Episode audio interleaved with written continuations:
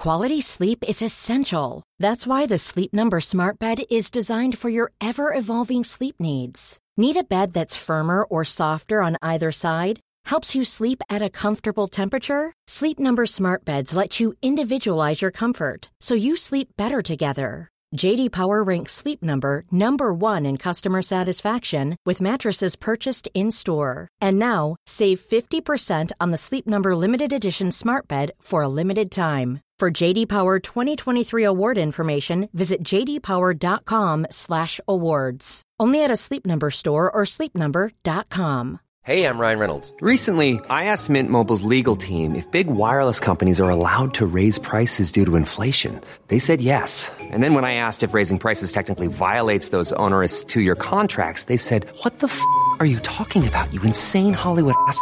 So to recap, we're cutting the price of Mint Unlimited from $30 a month to just $15 a month. Give it a try at mintmobile.com slash switch. $45 up front for three months plus taxes and fees. Promo for new customers for limited time. Unlimited more than 40 gigabytes per month. Slows. Full terms at mintmobile.com. It's the 418.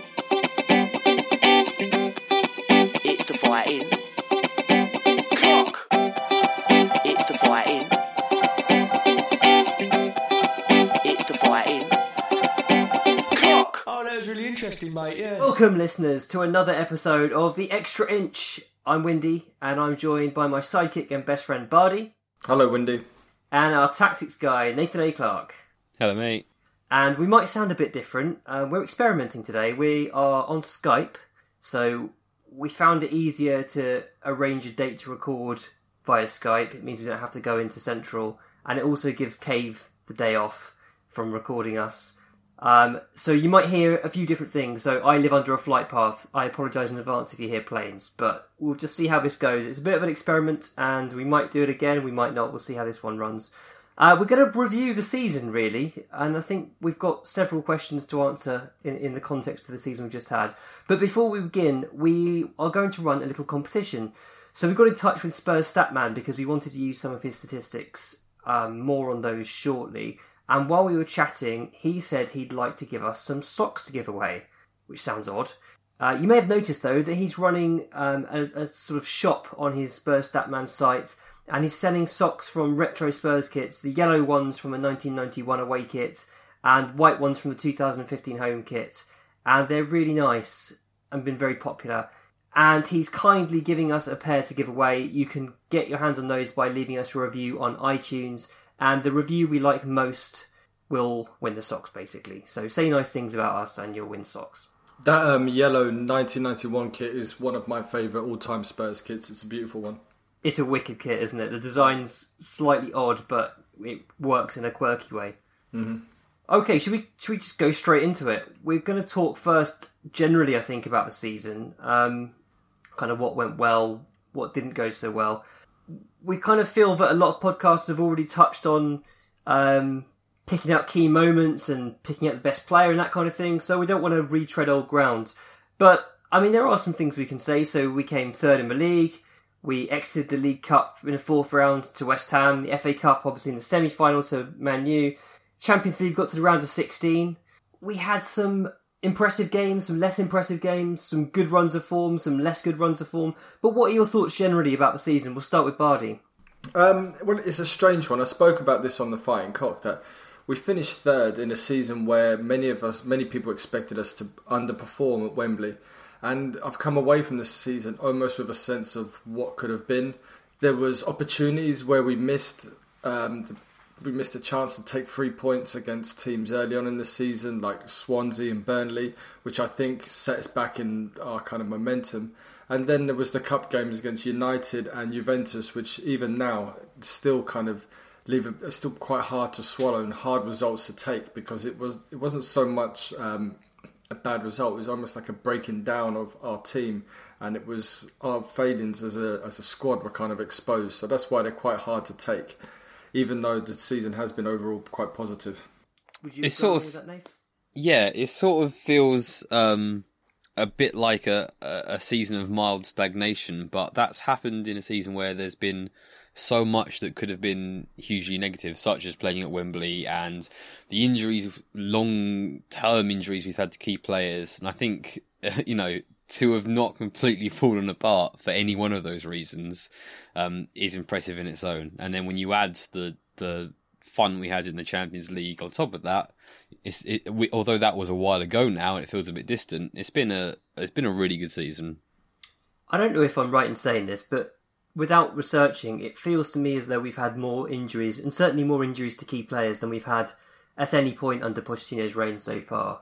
And I don't think he's really changed a great deal about what he's done. Uh, so I, I wonder if perhaps this is just a case of players finally starting to feel the Pochettino regime in their legs, or is it that we're getting old? We've got players who are aging and, and therefore more susceptible. Do you have a feel at all about why the injuries might have started cropping up, Nathan? Uh, not with sort of really going off on one and being a bit sort of flat Earth society.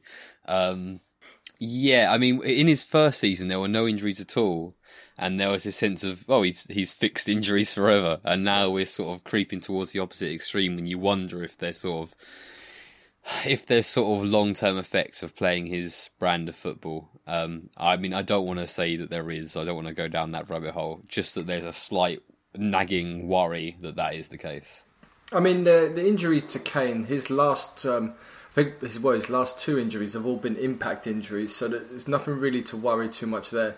But um, I think where the injuries really took their toll on us this season is they stopped us from playing the formation that was so successful for us the previous season losing Alderweireld um, kind of forced our hand into going into a back four, and also because um, the loss of Danny Rose as well. Ben Davies, um, Kieran Trippier, we've seen they're not that comfortable um, as wing backs. So I, I, think the injuries, even though they haven't been so great, they have been in key areas, which has had a big effect on us. I totally agree with that, and I think we were kind of unfortunate that at the same time that Alderweireld was out, Wanyama was also out. So even if he'd wanted to drop Dier back into the to the defence to make a back three and play Wanyama in midfield, he couldn't do that. So we were kind of. It was very unfortunate that injuries in, in key areas were cropping up together rather than one at a time. Um, we also had the release of Pochettino's book, which was it came out in late October, and around that time Spurs lost three and drew one from five games in the Premier League which kind of hints to me that there was something going on. I don't know if it was fully book related or just time of year related, but it, it, almost seemed to be that when the book came out, eyes went off the ball a little bit. I mean, perhaps it could have been just that he was fulfilling obligations with promoting it, so perhaps he took his eye off the ball, or if it caused a bit of uncertainty amongst the squad. Do you have a feel, Bardi, at all about whether that had an impact? I don't know. Um, I don't think so. I'm going to take like a wild guess here. I've got no stats to back this up. But didn't we have a little bit of a funk in October the season before? I don't know whether it's a common thing that happens, but I don't think I don't think our players sat down and read a whole book in three weeks and um, got an issue with it, or that they read extracts of it that were well publicised. I don't think I don't think a book really has that much of an effect. Yeah, I tend to agree. I think my biggest disappointment this season for me was the um, the League Cup exit to West Ham because it was so avoidable that that three two defeat and we looked so comfortable at the time. Um, and also, I feel like if you if we progressed in that match, it would have been another opportunity to play some of our young players and give them more big game experience. So it was a pity from that perspective. But there was plenty to to enjoy in the season. Certainly, the Champions League campaign against some amazing teams, and there's some uh, incredible memories there. Um, you know Harry Winks bossing things at the uh, the Bernabeu was majestic. He um, in those two matches against Real Madrid, he had an average of ninety point three passing accuracy, which was quite staggering for such a young player who'd not really experienced such such big games. I think he was actually man of the match in the away in the away leg. Um, so there, there were lots of things that will stand out in my memory in years to come. I'm sure. Yeah, I would like just to touch on the Champions League again because at the time, sometimes when it's happening, you get too kind of focused on it and you don't have time to reflect on it. But looking back, there were some big performances there. The Dortmund away when we were 1 0 down and we came back to win it. And then after a terrible start away Juventus, where teams of old would have crumbled and other big European teams have crumbled after a bad start like that, to be able to come back and get a 2 2 draw out of that by not lumping the ball forward but sticking to our plan and our philosophy, that is showed a lot of mental strength there. So it's even overall it was disappointing to go out in the way we went out, but there are some definitely some big positives to take. And if you look at the progression from the year before, it's definitely been a huge step forward. Cool. So looking at some of the stats from the season um, that Spurs Statman posted on the Twitter feed.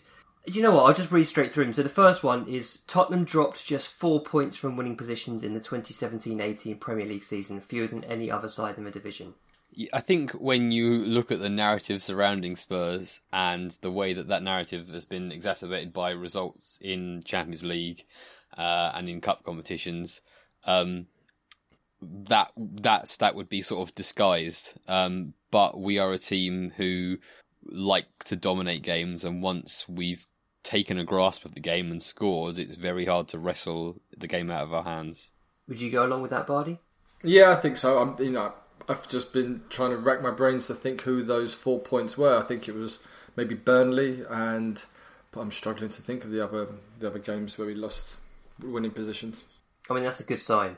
Mm-hmm. Four points, four points lost from winning positions isn't something, isn't something we need to worry about, and it, it does make complete sense. Um, like Nathan says, that we, we we take control of games and we strangle the opposition team. So yeah, that kind of stacked up to me. Uh, the next one is Spurs had 267 attempts at goal from outside the box in the 2017-18 season, more than any other Premier League side.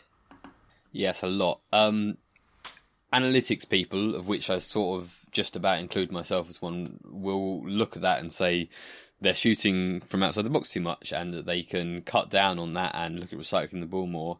Um, and I do think that's true to an extent, but I also think that it is just sort of a part of some of the more positive things about Spurs, um, in that we have our players are injected with the freedom to take risks, to express themselves, and part of that will come will will come with with lots of long shots, and we do score a few from the outside the box as well, so it's not bad.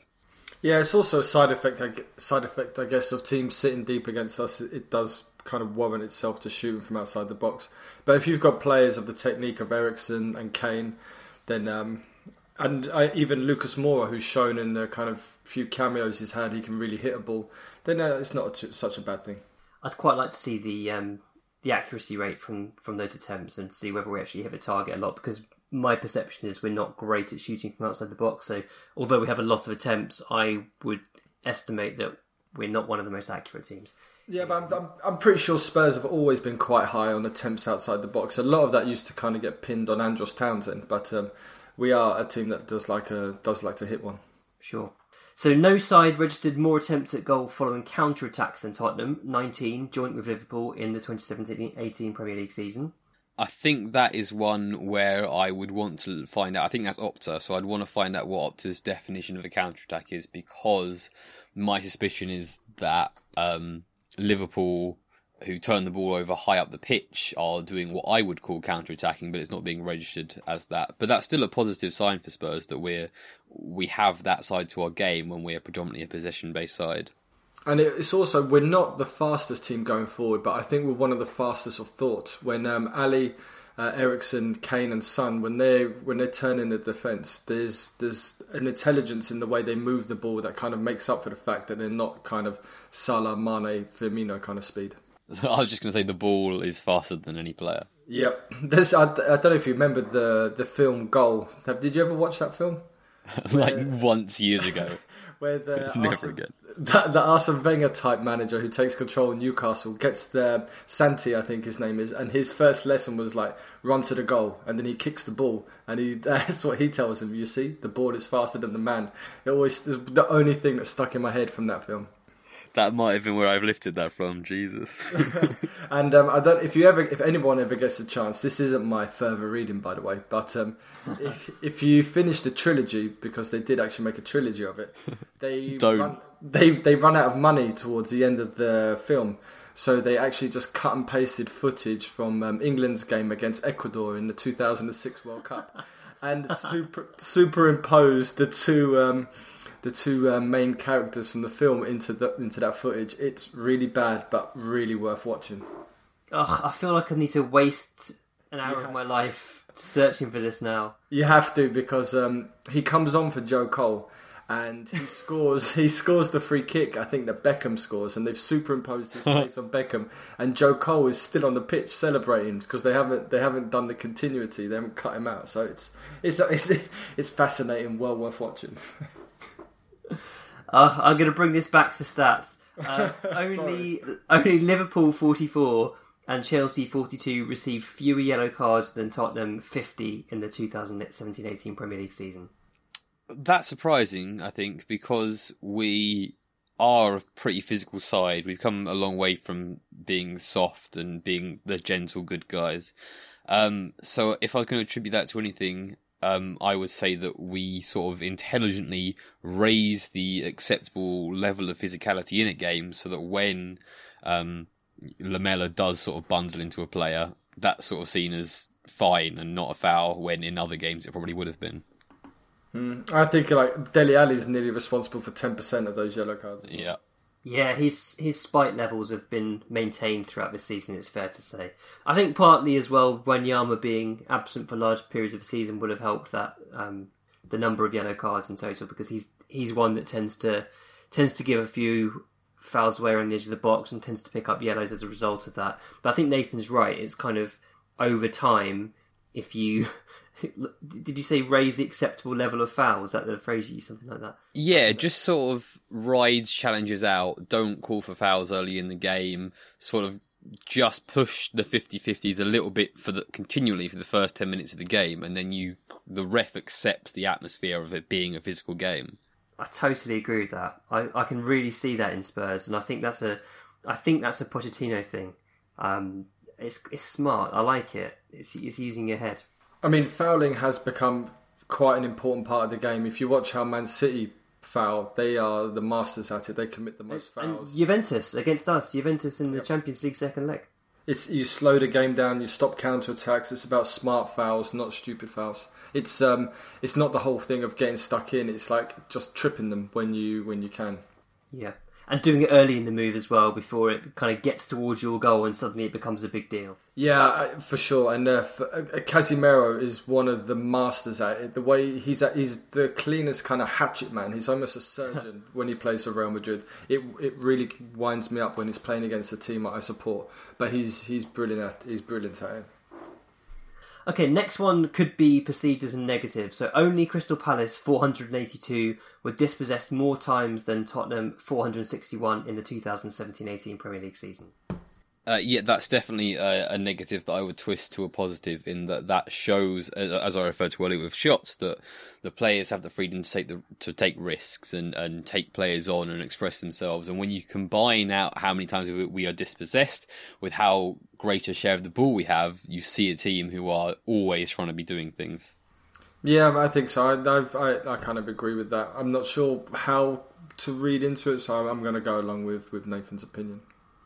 I think a lot of our fans get frustrated with some of our flair players for for giving the ball away um, unnecessarily, but the the kind of football we play means that you try low percentage things, but in the right areas. If you see what I mean, so you're you're not kind of looking for Hollywood passes from um, y- your your defensive third, but when you've got into those attacking areas, why not try things and, and try and push defenders back? And actually, in doing so, you create nervousness in defenses, and you create a tendency to then try and defenders try and risk things themselves. So I think the the gradual build up of, of that of trying things and, and attempting to go round players can only en- end up helping um, as matches go on.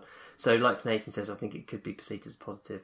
Okay, last one is Tottenham with 1353 were the only Premier League side to complete more than 1300 long balls in the 2017-18 season. However, Burnley 83 created more chances from long balls than Spurs. Yeah, once again, I think that this is a sign of our freedom to take risks and take chances. Even though we're a possession side, we'd like to have the ball. We're not afraid to look at where their space is and send the ball directly there.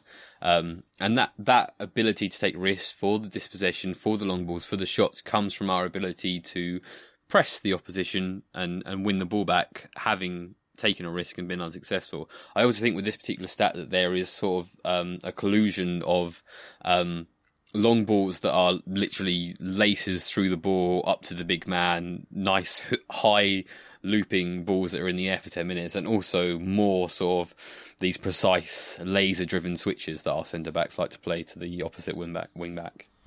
Yeah, for sure. And also, if you've got a striker like Kane, who's quite is quite happy to run into the channels and battle with the with the centre backs, and sometimes it can be a decent outball. When we played Liverpool at home and we took them took them to pieces, it was pretty much hitting Kane early, and that kind of broke Lovren, and nearly destroyed his career. So um, I don't. I've never had a problem with us sometimes bypassing the midfield press and hitting Kane early. I think we should probably do it a bit more because he's great with his back to goal. I have a suspicion that as well as our centre backs playing diagonals, which they, they tend to be really good at, and particularly Alderweireld, obviously, who's one of the best passers in um, from the back in the Premier League. I have a suspicion this might be a lot of Eriksen passes going side to side, so we end up having quite a lot of possession where we'll go side to side to side to try and drag a team out of shape, and Eriksen ends up playing quite a lot of diagonals himself from just outside the box to into the into the corners and channels.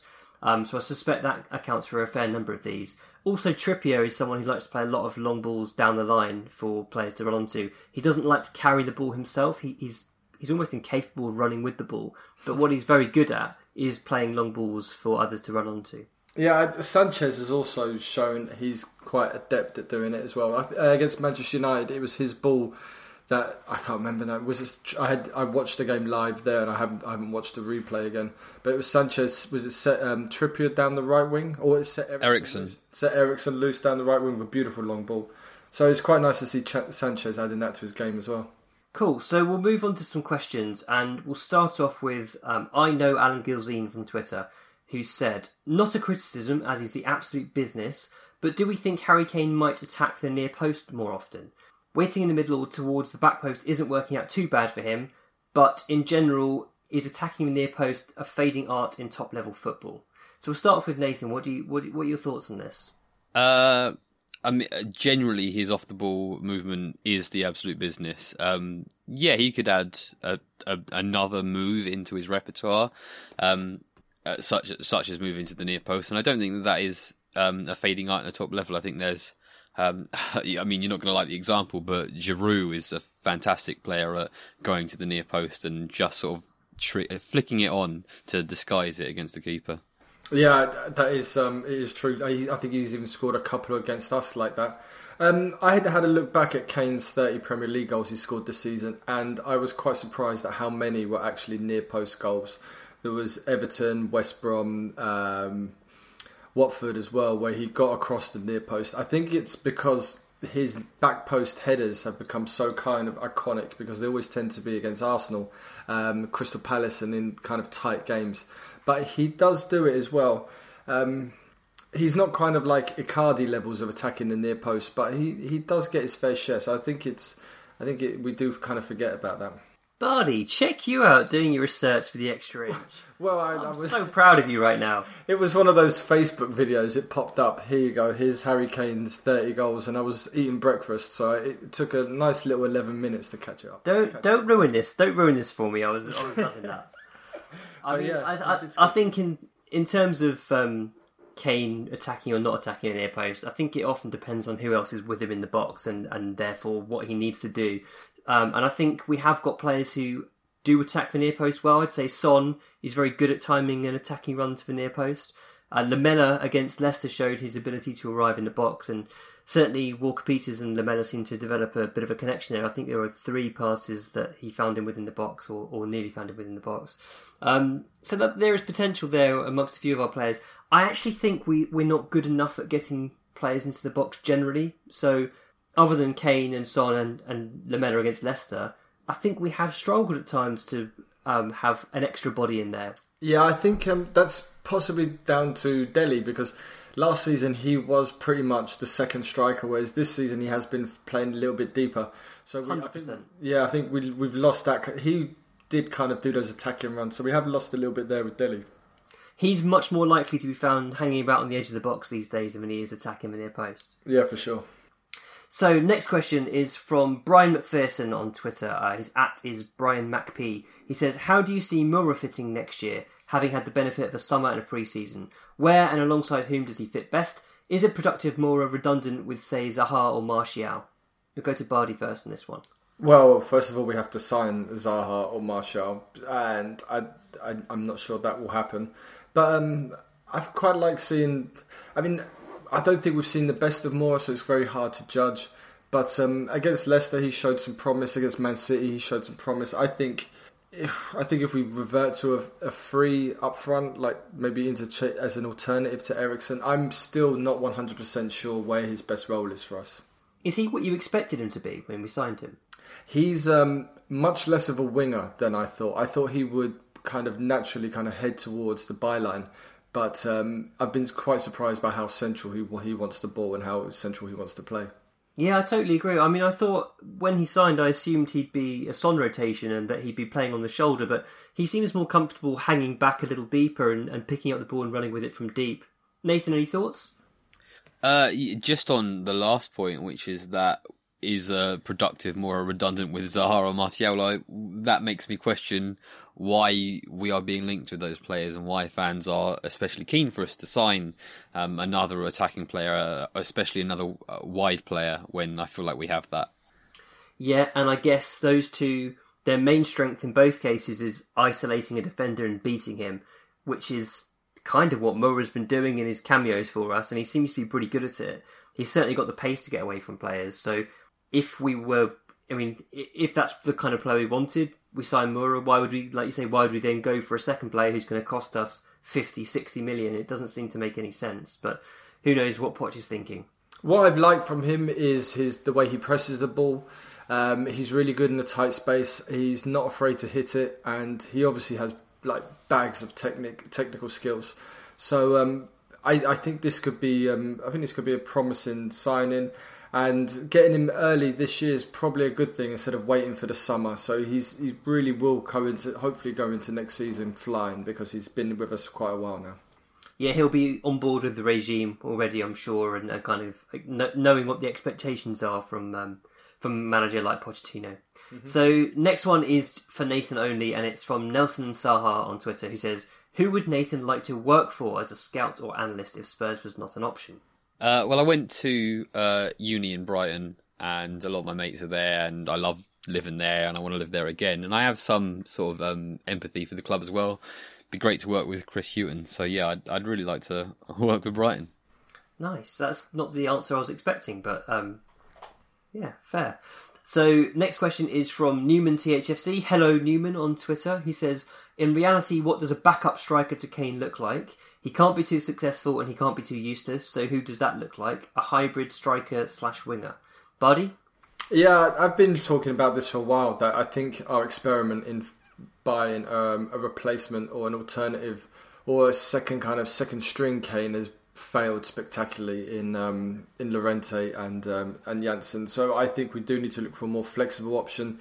Someone like Son on a personal level, I think I'd rather someone I'd like someone a bit bigger in stature than Son, but um, definitely a player who will get minutes and can play with Kane or instead of Kane is my um, the kind of ideal pl- player, or uh, a young striker who who doesn't mind playing second fiddle, but he has to be of um, he has to be of enough quality. That's the fear that we keep signing these second second rate strikers, and that's just a waste of time, waste of money. Do you go along with that, Nathan? Uh, I, I would go harder down on, on Son. I think a backup striker to Kane is, you know, six foot tall, mid length hair. He's Korean. He's got a cheeky smile. Um, yeah, I I thought he was going to get a run at, uh, at centre half, at centre forward even uh, this season when Kane was out injured, and then he sort of rushed back for the Chelsea game, and I think he only got one game against Swansea. So I I I'd like to have, I'd like to have seen more of that this season, but I I'm happy, even though I haven't seen much of it, to go into next season with Son as as the backup striker, I think we have enough general firepower and creativity in the team that we don't have to have, um, you know, a second Harry Kane in the team to get by. So, uh, just a question for Nathan then: Would you be happy to sell Llorente and keep our attacking players as they are, or would you, if we get rid of Llorente and we use Son as the Kane alternative, you'd be happy not to sign another forward player? Yeah, I mean, I think we have. So if we have those six attacking players who are Kane, Eriksen, Dele, Son, Moura, mm-hmm. I think that, that is enough attackers. There's, I'd say at maximum, there's only room for one more, and I would sooner we stuck with those six and gave more game time to Marcus Edwards or whoever. Okay. Yeah, I, I, I can't really disagree with too much of that. I think Son did an adequate job. I think he's an, he's a more than adequate centre forward. But what I would say is that most of our success, or certainly our best football when Kane was missing, actually came when Lamela moved to false nine and Son went back out wide. And I do wonder if Lamela could do a Firmino type false nine job there with the pace around him of say let's say Son and Moura alongside him either side. Um, there's something in that, and I and I like the tactical flexibility that Poch showed there by making that change initially. Um, but having said that, when Son's played up front before, I think he's done a great job. He stretches defensive defenses with his pace. He's got a good general all round game. He could improve his back to goal play, but then you know who couldn't. Um, and he's, he's a decent size. Yeah, I think when we go into like our little kind of scouting where we all pick a possible signing, I um, I think I'd be surprised if any of us actually do opt to say that we should sign a striker. Spoiler alert, Bardi. Well, just so, pe- so we keep the thirty percent in, so they stay for it. Okay, next question from Andrew Clark, who is AP Clarkster on Twitter. Uh, Nathan thought that our problem playing City was mainly a stylistic clash. Do you see there being a way for Poch to adapt to playing them like he has against Liverpool?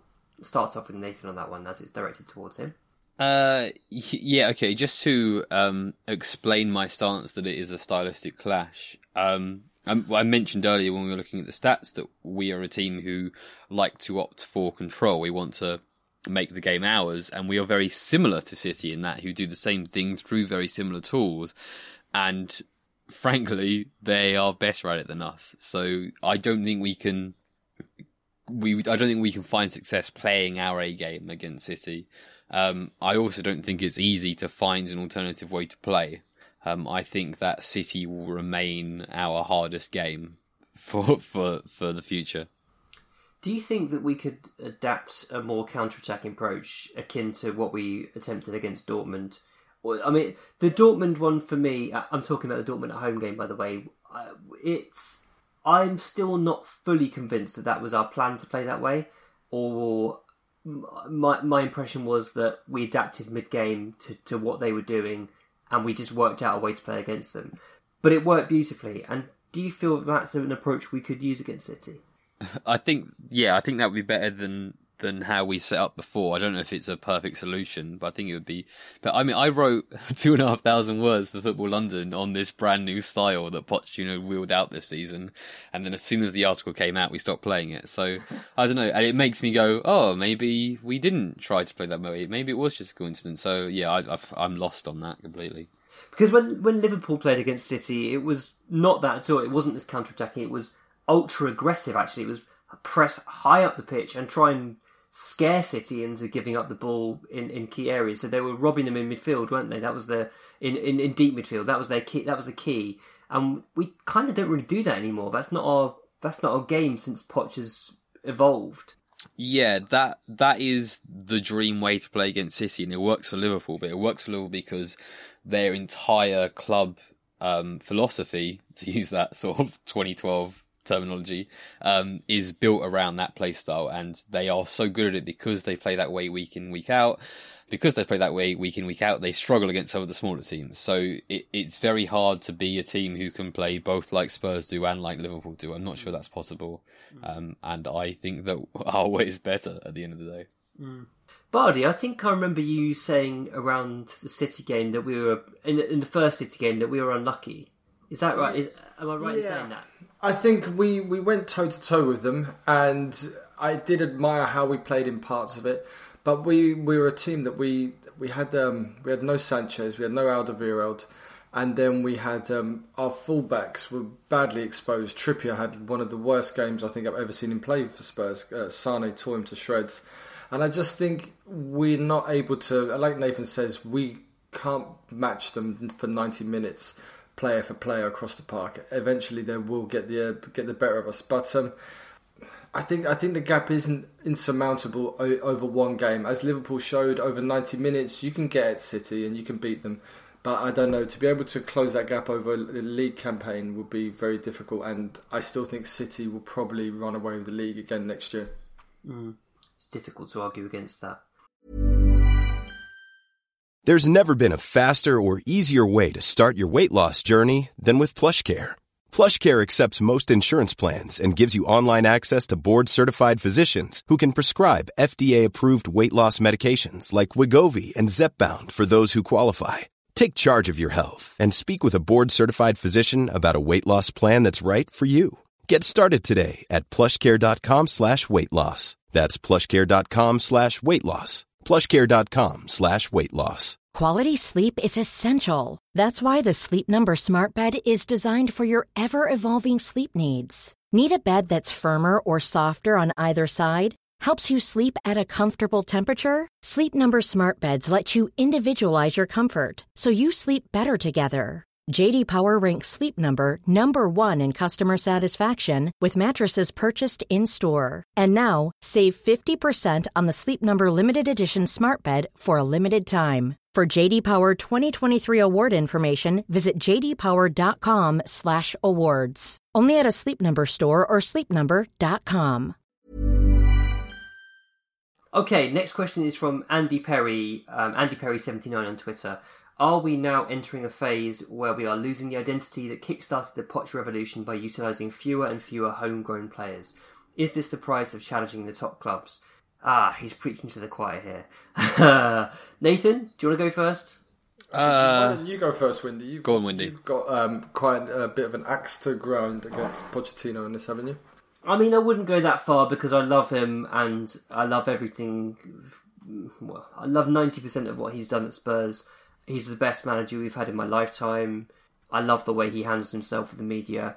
But um, I, I, I, I saw. I do feel that in the last two years, certainly that he's not progressed some of our young players as I'd hoped, and I think he's sort of he's cost himself valuable squad players from doing that. So I would say Walker Peters could have been integrated two and a half years ago, and by now he could be a first team rotation, and we perhaps wouldn't have ni- needed to sign Aurier or you know had had or or, or, or Trippier might not be required at, this point. I don't know.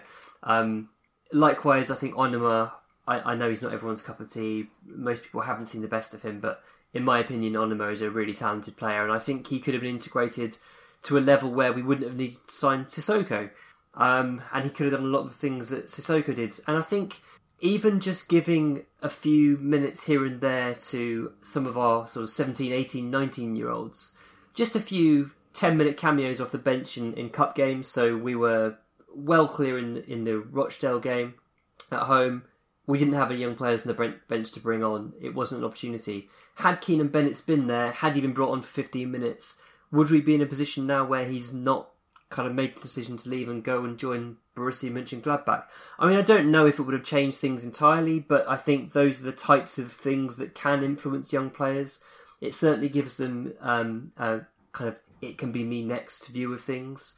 Um, I, I mean, the common argument is that, kind of as Andy alludes to in his question, we're a better team now than we were four years ago, and therefore it's harder to break through. I'm not sure I fully buy that. I think that's slightly a cop out. I think also to expect a young player to be better than their first team positional rival in training is completely unrealistic, and that's not conducive with bringing through young players. If if you look at the way Kane was brought through, I mean, he had a reputation for being an absolute monster in training. Everyone said he was incessant. He he stayed after training to do extra work. He wanted he wouldn't leave um, the training ground until he was forced off it. And yet it took injuries and a huge loss of form for him to be give, finally given a chance. And yeah, he grabbed it with both hands. And there's an argument that you know, especially in Oliver's case, he hasn't done that. But if the opportunities are that difficult to come by, it doesn't bode well. I mean, Walker Peters has played twice in the Premier League and been man of the match on two occasions. So the concept of him being a risk to me just doesn't stack up compared to Aurier, who, although I don't mind Aurier, I think he's got some good aspects. He has genuinely been a risk at times. He's been quite, he's been, I would say, quite poor at times and, and reckless. Um, so I don't know. I think there's a there's work to be done with how we bring through young players and, and the philosophy behind that. and I think we might. I'm I'm I'm optimistic that there might be a slight change of impro- of approach in that respect in the summer. There we go. I've I've said my piece. Nathan, you you go for it. Yeah, I mean, I would pretty much echo what you said. I, yeah, definitely when you look at it on a larger scale, it's easy to say, um, you know, we're playing at too high a level to bring through kids. But then when you look at it individually, how much worse is Kyle Walker Peters than Serge Aurier, who gave away, what, three, four penalties and picked up a couple of reds? So, um, yeah, I think granularly, there's definitely room for improvement. Uh, and I'd also say, um, Man United thought that they were too good to bring Pogba through, and Barcelona thought they were too good to bring um, Thiago Alcantara through. So, you know, don't make those mistakes. Bardi, I'm interested to get your, your thoughts on this because I, I suspect that you might differ somewhat. No, I mean the way our um, first um, our first eleven took the cup competitions. I mean, we made it to the semi final of the FA Cup, but we made a proper dogs dogs dinner of it, and um, I don't think our first team players really shone at all in that competition. So we would have probably been better off giving minutes to, to um, youth players there. And I, I do agree with what you say about um, Aurier and Carl Walker Peters and stuff like that. Um, I've been the two games he's played. I've been impressed with him. I wish he had got more game time, but I can also see why Pochettino decided to go for the 23 million pound Ivory Coast international PSG player when he needed an alternative at right back. I can see why he did that but it would have been nice to see some more of the youngsters in the League Cup and FA Cup. I think also, uh, you know, we we sign players who have have had opportunity and are, are therefore a, a, year or two ahead of our young players, and and that's fine to a degree. But I think we need to get used to the concept of just because they've had some games, it doesn't necessarily mean that they're more polished or more ready. And especially if they're coming from a, a, a, foreign league that's not like the Premier League, some some players will just take to it, others won't, and there's a there's a risk in playing signings as well as there's a risk in playing young players. I mean, the other point to, to make is that I don't expect all of our young players to go into the first team squad and to stay there and to cement their position. That's that's completely unrealistic. But what I would say is that if you give them 15 minutes here, 30 minutes there, gradually bring them in so that they're they're, they're playing on rotation in cups, that kind of thing you're adding value to them. You're you're you're you're benefiting the club from a business perspective. You can then go on and do like we've done with Townsend, Mason, Livermore, Caulker. You can sell for huge profits if they're ultimately not what we need to be um, filling our squad with. Then, then go and sell them, having built their value up and, and given them some some real value. Having said that, I mean our youngsters are at a level now where they're highly, you know, they, they are a very impressive bunch of young players, and all of them could do a job as as squad players. Um, I'm not saying I'd want them in the team every week, but to, to fit out the squad, they're absolutely fine. They're certainly better than the Nkoudou level, and I would much rather us attempt to bring through a young winger than to, to persist with Nkoudou or someone like that. Anyway, I'll get off my hobby horse now. Um, and like I said, I hope for some. I hope optimistically to see some uh, slight change in policy next year with regard to our young players. Next question is from Jean Rene uh, Bergevin Marion. I apologise if I butchered that. Uh, is it possible to elevate our standards of football, style of play, like City did this season, with or without the addition of world class players? Nathan? Uh, I think we are already dramatically overperforming our budget. We're um, sixth by a distance on the amount of money that we can spend in the league, and we're already doing so well. I don't think that there is another step up we can take. There are um, marginal gains we can make in recruitment, in bringing through young players, in slightly tweaking this tactical approach, in adding this slight thing, in gelling this player in, but I don't think that we can go up another level. I think we have to just be really happy with how well we're doing so far. Do you agree with that, Bardi? Yeah, I said on the Fighting Cock um, last last week that I think this squad is tapped out. I don't think we can squeeze any more out of the players we've got. Pochettino's done an amazing job by making Davies and Trippier like effective fullbacks, but I think if we're really going to push on, we need to upgrade in certain areas, fullbacks and midfield. Yeah, I think broadly, Poch has already done the making us more than the sum of its parts thing, and that can only get you so far, particularly when you're potentially losing players like Dembele in the summer who can who can elevate a team. Um, so yeah, I think, like you say, we're going to need quality. Uh, it's as simple as that. Next one is from Natural Response on Reddit. He says, In Brave New World, Pochettino mentions his belief that he thinks Eric Dier's best position is ultimately at centre back, and that he has potential to be the best in the league at that position. What are your thoughts, Bardi? Um, I think it's been a funny season for Dier. I think it started badly. He was moved around a bit. I don't think he really settled, and it hasn't been a stellar season from him. I don't think he is the future in midfield, but then I've seen worrying signs of him at centre back. He, he looked bad against Man United away, and he didn't look too good against Leicester in the last game of the season, but I, I guess that was their last game of the season. I'm not sure what's happening with Eric Dier. For the first time, I'm starting to question him and whether or not he is that kind of top level player. He's a ex, he's a very good player, but I'm I'm starting to have doubts in him. Do you go along with that, Nath?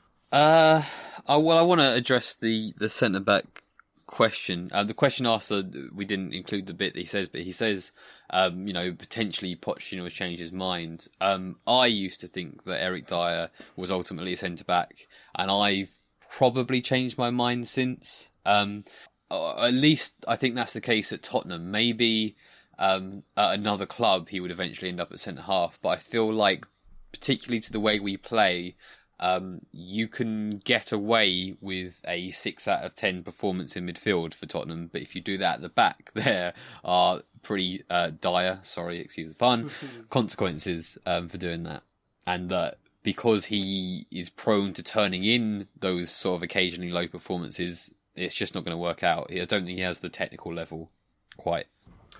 Yeah, I, I was kind of disappointed in the season that we've just had that his passing didn't come on a little more because I saw glimpses in the previous year of him having a kind of vision of, of spotting passes from deep and picking out players on rushing into the box.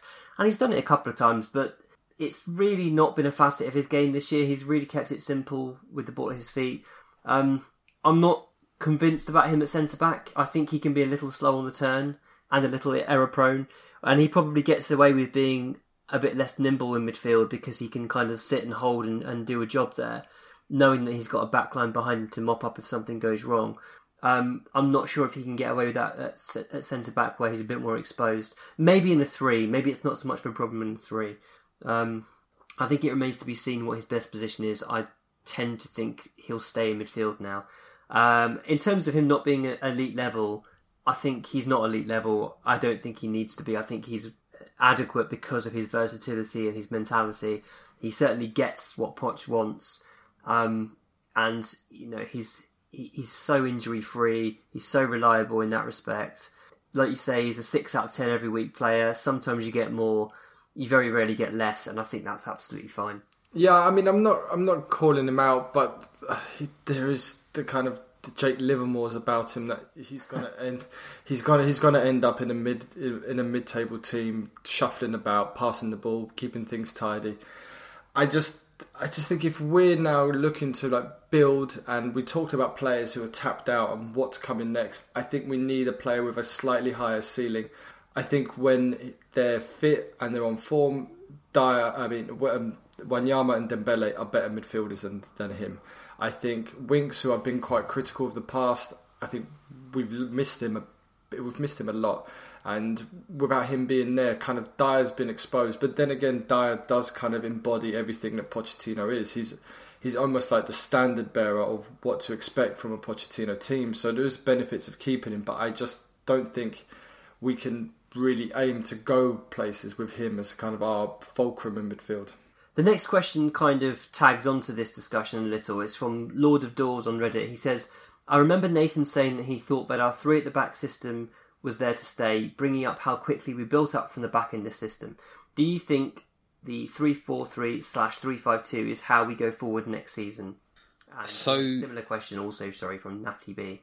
Yeah, so uh, one of the main reasons that I think that three at the back is our best formation, and I do stand by that idea. Um, but a large part of the reason that we did start playing it, I think, was because of Wanyama. Um, and if Wanyama is for whatever reason, leaving the club or is going to struggle with injuries going forwards, then that need to play it is gone. There's still, I think, a desire to play it. I think that it's still um, is our best shape, but it's maybe not the best use of the available squads because of how many centre backs we have available at a certain time and how many attacking players we have available at a certain time and what what kind of fullback we're playing. So to not give an answer at all, I, I think for at least the mid future, um, we're going to continue to swap them about based on who's available. Yeah, I think a lot of what we do next year will depend on who we end up signing. I mean, it's, it's nice to have the versatility. This season, like we said, we've moved back to 4 2 3 1 as a default, and I think that's mainly been due to, like Bardi said, Alderweireld being injured and, and then Wanyama subsequently being injured as well. Um, we've also got the issue and, and Mark Lynch points this out in his question. With Dembele likely to go, central midfield becomes more and more of a concern. What do you think, Bardi? What do you, what do you think next season's looking like tactics wise for us? Um, I think a lot of it will depend on the ins and outs. With if Rose stays, um, what we do in centre midfield. I've always been a fan of three at the back. Um, I think that's where we've, we've played our best stuff. But I think a lot of it would depend on our transfer on our transfer business. I just think it's not doable without top quality wing backs, and we just we don't have those in, in Trippier and Davies. They're much better at full back and, and having a winger ahead of them. Yeah. Um. Okay, so we're gonna like Bardi spoiled earlier. We're gonna talk about uh, we're gonna talk about one player that we we may have scouted in, in preparation for this. And to help us along with that, we've got a question from Chris Campbell, who is bulk underscore nasty on Twitter. He said, "Is there a type of player that you feel this squad is crying out for?" we're going to look at their role, how they'd fit, and, and who they might replace. So, Nathan, why don't you go first on this one? Uh, I've got to pick a player. Um, well, I'll go for uh, de Ligt, who is centre half. He was mentioned on the podcast before um, when you had Priya on, and I wasn't there. Um, but just to go over him, because it does look like we seem to be fairly close, or at least interested in, based on what's written in the papers. Um, he is as close to a young Toby Alderweireld as you can reasonably achieve. I still think that that's a dramatic downgrade, um, but it may well still be the best possible option if you accept that uh, Alderweireld has to go. He is um, a very technical player. He's a right footer, but he has often played on the left side of the fence. Um, his defensive partner at Ajax this season has been Frenkie de Jong, who is essentially um, an Eric Dier like figure in reverse, in that he is a midfielder who plays at the back and carries the ball forwards, often leaving de Ligt on his own to be the lone centre half, and yet he um, still keeps things together at the back pretty well. Um, yeah, he's he's a remarkable young centre half. I'm excited by him, whether he comes to Spurs or not. Has a lot to be excited about with de Ligt. It's going to be a lot of money if we get him, um, and the pressure will be on. But we've seen Sanchez live up to it, so let's hope de Ligt can if we get him. Bardi, who's your who's your scouted player? Um, well, originally I was going to go for um, Federico Chiesa, but then I've, as I've been thinking about it, and as the kind of themes popped up, forward players is not really where we need to go. So I'm going to go for a player that we've mentioned quite a few times, and I think Nathan's written about him as well. But it's Sergei Milinkovic Savic, who um, this week, well, a couple of days ago, interestingly enough, Lazio kind of messed up the opportunity to qualify for the Champions League in the last game of the season. So all of a sudden, you've got this outstanding footballer who doesn't have Champions League football now. So I think he's definitely going to be on the radar of pretty much everybody. Um, he's a player that's um, come through the kind of the Genk um, factory of players, where Leon Bailey, Ndidi, Koulibaly at Napoli have come through. So he's, he's of he's of good stock, you could call it. Um, he'll be at the World Cup playing for Serbia, so you can keep an eye on him. But he's pretty much um, he well he's a he's a giant of a midfielder. If you think of someone like physically imposing like Etienne Capoue, but can actually move about the pitch, can pass and can shoot.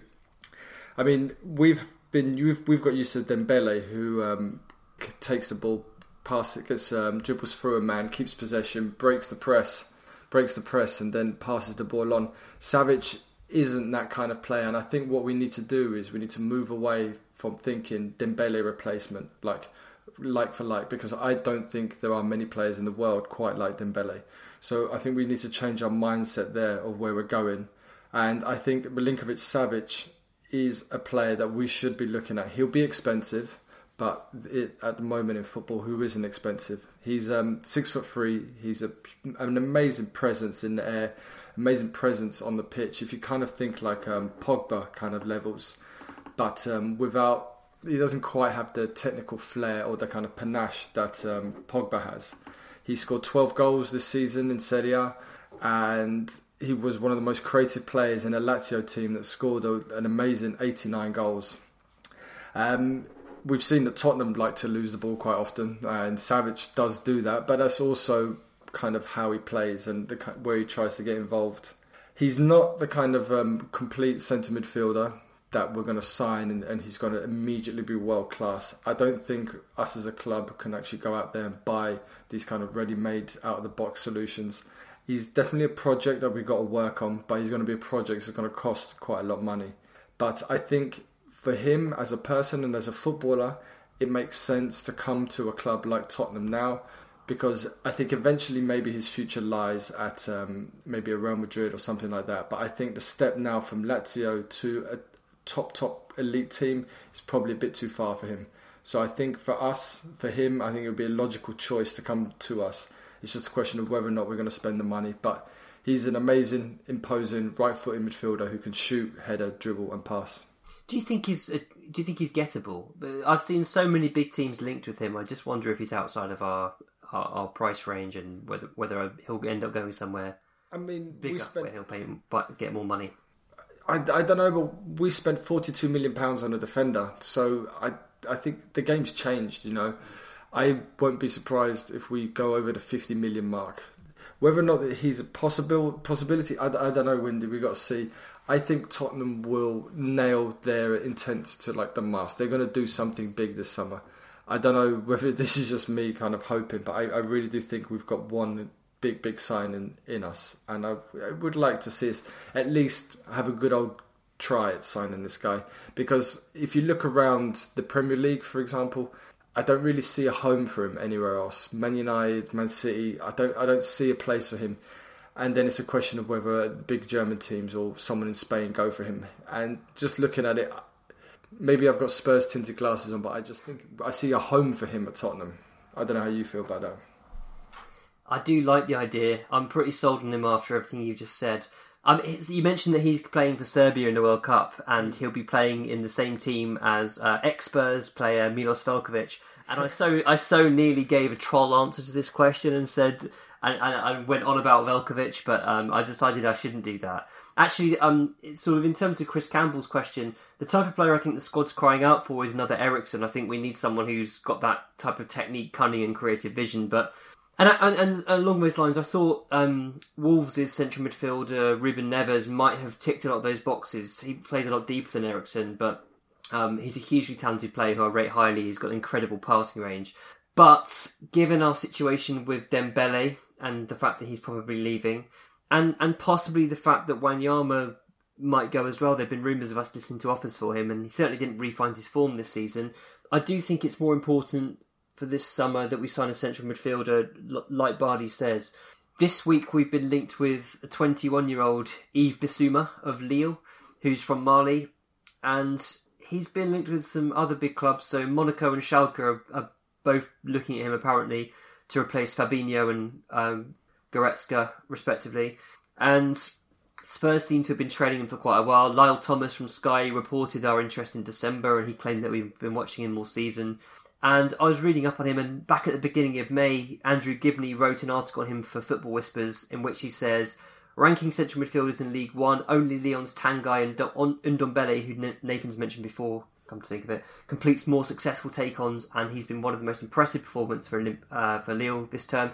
Uh, Bissouma ranks 11th for forward passes and 8th in making interceptions. I've watched clips of Bissouma, having not seen him in a match, and there's a lot to like with him but I can't help having watched him think basically uh, a hot take equation is Josh Onomah plus opportunity equals Yves Bissouma. So the man I've actually selected is Abdoulaye Doucouré of Watford.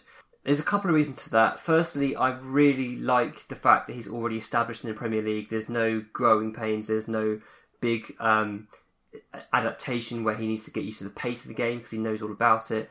But also, he won possession in the midfield third more times than any other player in Europe's top five leagues this season, which is incredibly impressive and very Tottenham. His passing is not quite uh, Dembele like, so his he's not safe a passer. His his use of the ball is nowhere near as safe. Um, he won't complete as many passes. That could definitely be improved upon. But his goals and assists are miles up on Dembele. He's a much more expansive player who arrives in the box more. And we spoke earlier about um, players, or I spoke earlier about players not getting to the box so much. He's someone that can. He strikes the ball really well. He's got a good eye for goal. Um, at Watford, perhaps it's not difficult, but he was top for passes per game of all Watford players, and his pass success rate was second only to to um, Roberto Pereyra. He was top for goals, chances creative, passes, successful passes, touches, tackles, interceptions, distance covered, and sprints for Watford. So it's easy to see how influential he was. Um, he's a massive player for them. I think he could be a, a, good signing for any of the top four or five clubs in, in Premier League. I think he will leave this this summer. He's going to go for big money, and I really like him. Another shout would be Wilfred Ndidi of Leicester, who's 21. He's like a mini Kante in, in his style. He's a tigerish little player who tackles all, day long. Um, I really like him also. I think he'd cost an absolute fortune. Um, Leicester aren't obliged to, to sell players. Um, they could ask for a lot. Um, but those are the types of players I think, with Dembele looking likely to lead, that we'll, we'll need. Having said all this, I do think there's a, a, big place for Winks next year. I think he had a poor season this season in terms of injury, but also his form when he was on the pitch at times was not up to it. Um, he started so well in those matches against Real Madrid. He tailed off, but I've got full confidence that he'll get back to his, his previous form. I really like Winks. I think alongside uh, Dier or Wanyama, he's more than adequate. I think he does a lot of things that a lot of our other midfielders don't, and I'm still hopeful on him.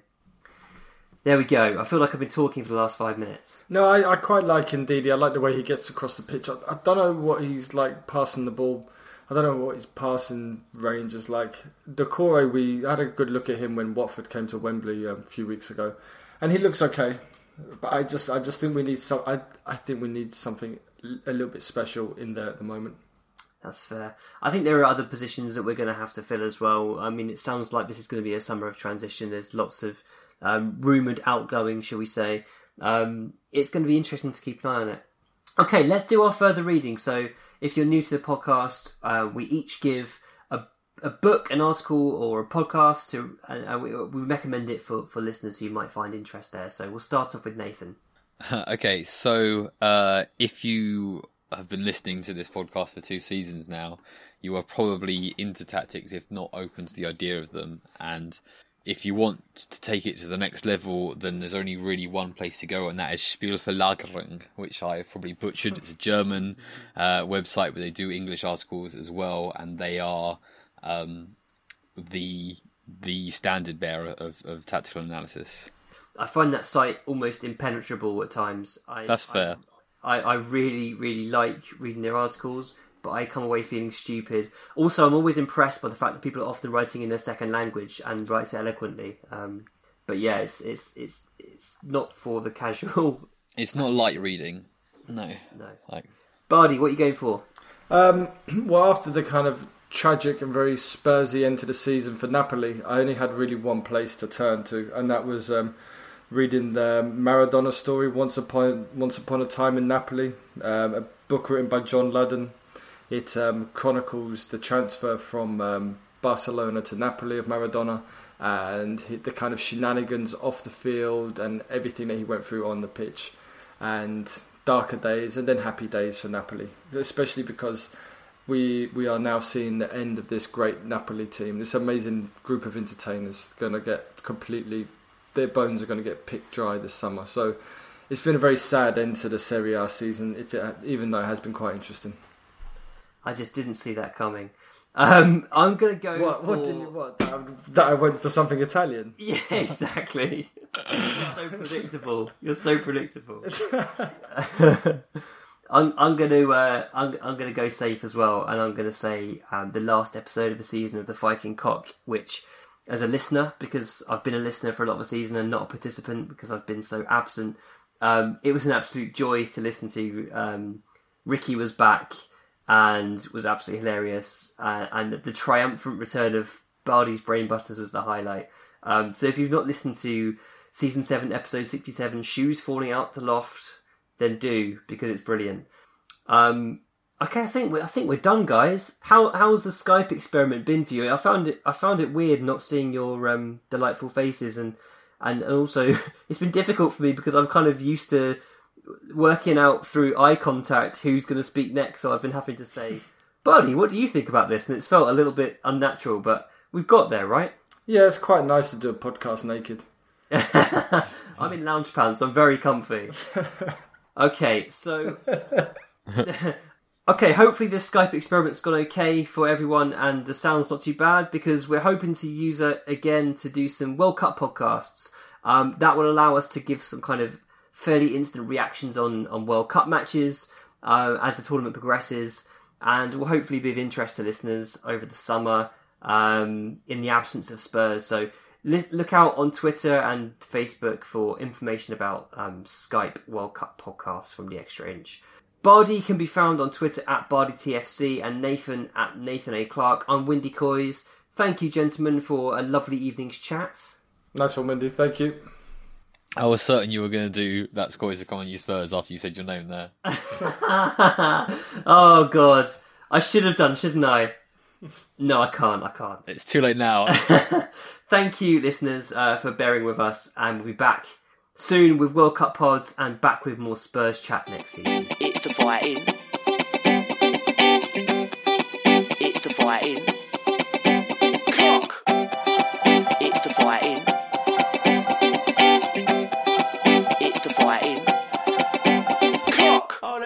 Interesting, mate. Yeah.